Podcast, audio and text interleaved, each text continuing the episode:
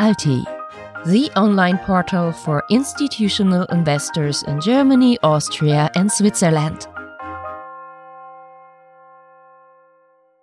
In this ALTI interview, we talk about the future of work. Our conversation partner is Dieter Brockmeyer. He is the innovation expert at the Diplomatic World Institute. Dieter, please tell us about the Diplomatic World Institute. What is your mission and what are your goals? Oh, the mission is easy. We want to have our share in making the world a better place. And that's why last summer the Diplomatic World Institute was founded. It's as a spin-off of the Diplomatic World magazine that's in the market for 19 years with a circulation of 20,000 in the Brussels area, and that has developed within the last 4 years into a really meaningful opinion magazine that is globally acknowledged. And of course we are using this huge network and this huge branding we have with that also to initiate other projects outside the publishing sphere to have an impact on the world and on our sustainable being. And of course, therefore, innovation has a very huge impact on our mission. And well, that's what I'm for. I'm the director innovation and time. That's technology, internet, media and entertainment. I'm originally coming from out of the media and entertainment sphere. And yeah, right now we are rolling out our partnerships and projects. And we are more an incubator. And we don't need to be forefront and have our branding on everything that is done. The more important is to bring the right people together and to get these projects going. We are really looking forward to hearing from you as innovation expert what the future of work has in store for us. Predictions are always exciting. What do your models look like? Well, everybody by now realizing that there is a lot of change ahead, and this creates a lot of uneasy feelings with people, and a lot of the troubles we have globally right now and in many markets and many societies are caused by these fears. So one of the things is to talk about this and to see what's happening, what's actually going on. Just to ease these fears and to help to find ways into this new working universe. So I defined or I analyze probably two trends. One is based on the new technologies, and you have a lot of change created by that. So old jobs are going, and we don't know yet what the new jobs are. And on the other hand, you have a renaissance of craftsmanship. We can see it. We can see it everywhere. Like when I was a young boy, there were no tailors that were tailoring suits, because everybody was buying it in stores produced in factories. But since a couple of years now, you have traditional shoemakers or tailors have a renaissance, and not only with their traditional craft. There are also a lot of startups that are adopting it and using the digital things, maybe for taking measurements or for marketing of their products.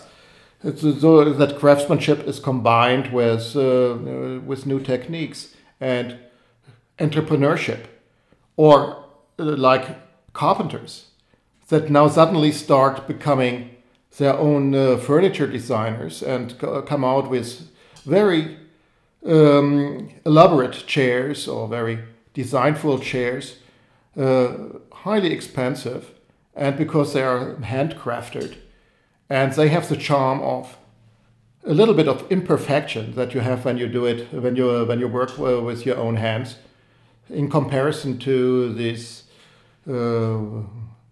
boring perfection of factory-produced products. Does this mean that manually manufactured goods and customized services will be given a higher priority than industrial production with an almost identical output? Well, it's of course you have different target groups. For the people with money and taste, or whatever you want to call it, they are open to these ideas and to these products.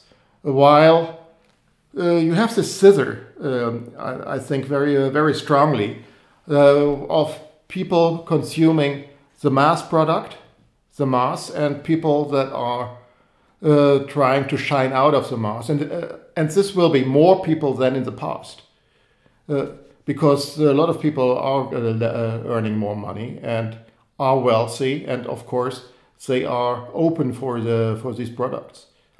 So this only can be a partly compensation for the jobs lost going into these fields. But it will be one of the elements.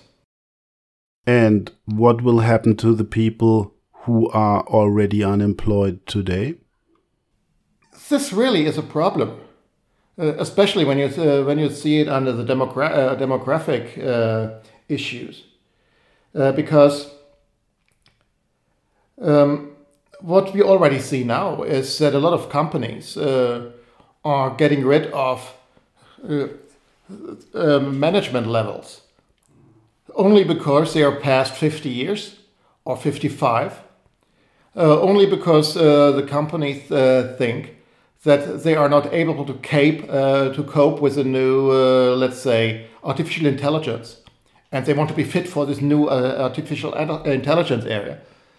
So they get rid of these people, and they have no chance normally to get back into a regular jobs. So what we see right now is a deterioration of independent work, because what all these people are doing, they realize they can't get into a new position with a company, so they go out as a consultant, for instance, and try to market their skills. But suddenly you have a huge army of consultants, much larger than this used to be. So suddenly also the old independent consultants will realize that their rates have to go down because they are competing with people. So that's really a huge problem we have for the time being. Especially, we are in a transition now, and this transition will become a lot stronger in the near future, and yeah, we have to cope with it. Right now there's no willingness to give these people that are made redundant by this process another chance. So people are, there are some with new ideas are actually able to come up with new business models and to make a living, a good living out of that. But that's not the normal or the norm. Is the release really a question of age or a question of productivity or flexibility? That the new technologies create a huge increase in efficiency. So you need fewer people. And so, of course, they go for the younger people. They think that are much more flexible in their thinking, and very often, if what is called experience is actually not what companies want, because they're coming with new models, and the new models, management models, for instance, and they say we now want to implement that. And then you have this old guy saying, but it's not working. I know it from my heart because out of experience. Yeah, so. Well, sometimes this experience is true. Sometimes it is, but very often it's just nobody wants to hear it. Also in cases where it is true. So even if it's not a nice thought, we assume that there will be massive layoffs, especially in the financial industry. Which areas will be affected the most? Oh, everything that can be attacked by digitalization. When you look at buzzwords that are very popular right now, like decentralized finance, this will affect directly the loan business of giving out loans, and how to finance companies and how to structure that. Tokenization will have direct impact on the stock markets and how stock will be treated in the future. When you have this blockchain-based tokens, it's much more flexible, and actually, what kind of platform do you really need in the end? So there's a lot of movement coming from that side, and merger and acquisition when you're involved in that, of course, via certain artificial intelligence applications and blockchain-based open ledgers and systems. You have a lot of change there that making things easier, more effective, and reduces the personnel that is needed, and also the companies that are doing it in the end may look a lot different to what we know from today. So the banks will have to change a lot if they don't want to be completely lost in the game. What do you recommend to people who will be affected? Well, when you talk to a lot of experts, they expect that in the long run there will be more jobs created via these new systems or these new developments than they are lost. However, that's not really a solution for the people now, because the people that made redundant now usually will not have the skills to get into these new jobs. Some of them will do, but if you give them a chance. But a lot of them won't just be able. They need to do something else. So a lot of creativity is required. This creativity gives you the chance to do things on that you are believing in, or that you are pleading for. And a lot of things that will happen that we can't even imagine today, that you can make a business out of that. We already see it happen when you have this guy who is doing tree coaching. He is what is tree coaching? He is training people to become familiar with nature and trees. And the highlight of these seminars are to spend a night bivouac in the top of a tree. Not for everyone, but it obviously is working, and it's a very creative idea. It looks very strange to us, but obviously this guy is making money with this idea, and we will see much more of this in the future. Like it's a little bit of bizarre example I'm giving you now, but that's a good thing when you talk about the future. Nobody can tell you if it is realistic or not, because nobody knows. So you can come up with almost everything. But imagine this modern vacuum cleaners, the robots. They have a big problem. Even if they are good, and they say they are very good in getting into the corners of rooms, they are not. So somebody may come up with the idea of going directly into the corners personally and brushing, and actually maybe there's really a market for it when you're trying to do it,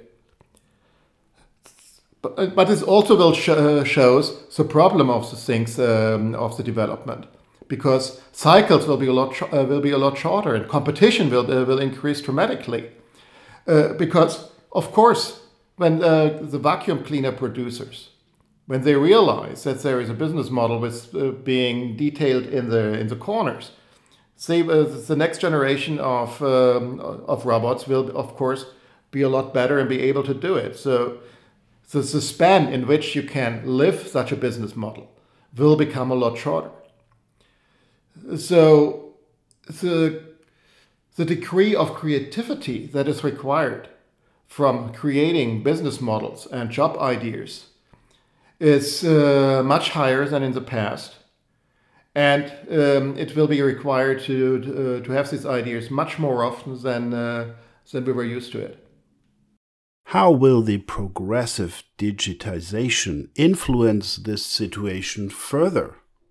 Well, right now we see that the situation is creating a lot of uncertainty, and people are longing for their old comfort zones, and for that reason, suddenly you have all these socialistic ideas, for instance, that we had been thinking that are long dead with the